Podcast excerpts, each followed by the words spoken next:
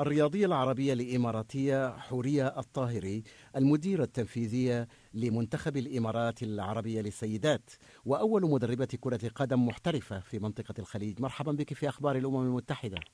مرحبا فيك.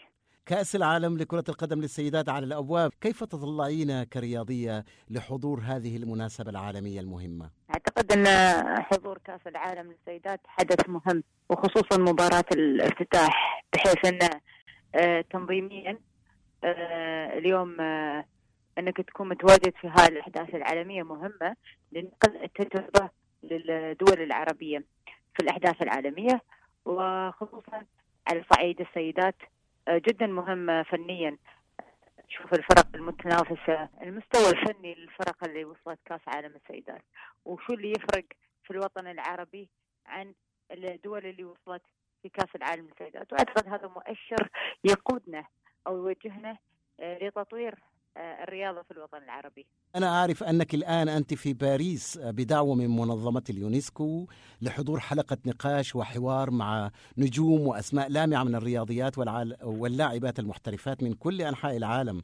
هل يمكن أن تحدثينا عن هذه الندوة الحوارية؟ وشعارها باللغة العربية يقول تغيير قواعد اللعبة. ماذا تقصدون بذلك؟ اولا شرف لي أكون في في الورشة مع الأسماء البارزة اللي كانت موجودة وأكون أول عربية متواجدة بين الأسماء آه، أمثل المرأة العربية في هذا الحدث الكبير. تحدثنا اليوم في الورشة عن مواضيع كثيرة وكانت من أهم المواضيع هو آه، التجارب اللي خاضتها الأسماء اللي كانت موجودة آه، في اليونسكو. قصص ملهمة لسيدات ناجحات في مجال الرياضة غيروا آه، الواقع. آه، وهم السبب في تغيير أمور كثيرة في دولهم أو في الإقليم اللي اللي يتبعون له وطبعا كان في حضور من الجيل الجديد الأطفال أولياء الأمور المجتمع. آه، إنهم يسمعون هذه القصص الملهمة من شابات قاموا بتغيير بمجهود شخصي وإصرار إنهم يوصلون لهذه المراحل وأدوا نجاحات كثيرة في هالمجال. كان فيها رجال حتى في البانل كان في رجال وسيدات يتكلمون عن دور المرأة وأهميتها وكيف يتم تطوير الرياضة رياضة السيدات. وما هي التحديات اللي ممكن تواجه آه، السيدات. نفس الوقت إلهام الأجيال القادمة وإبراز دور الرياضة والمرأة في جميع العالم. وأيضا أنت تحدثت من خلال تجربتك الخاصة أيضا. كيف دخلت إلى عالم الاحتراف وصرت الآن مدربة محترفة ورسمية لكرة القدم؟ أه هناك دائما مصاعب نحن نواجهها في الحياة فيمكن أنا كانت عندي عدد قليل من ممارسات اللعبة مما ما خلاني إني أقدر آه، ألعب في المستوى العالي. دائما أطمح إني أصبح لاعبة منتخب آه، وأمثل بلادي وألعب على مستوى عالي. اتجهت لعالم التدريب. وتوجهي لعالم التدريب ما كان عشان آه، آخذ المهنة. كنت أبغي أعرف أكثر عن اللعبة. كنت أريد أوصل للاحتراف وكنت أريد أتعلم أكثر. فكانت هذه بدايتي.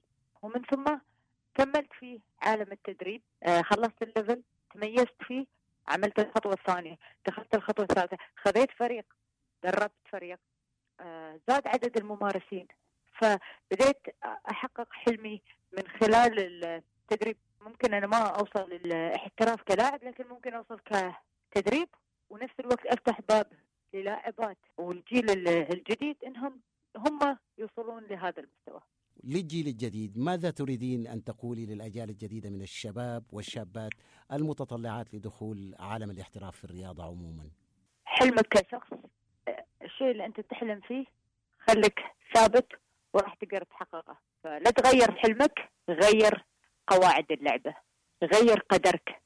كلمات ملهمة من الرياضية العربية الإماراتية حورية الطاهري المديرة الفنية لمنتخب الإمارات العربية للسيدات وأول مدربة كرة قدم محترفة في منطقة الخليج. شكرا لك. العفو حياك.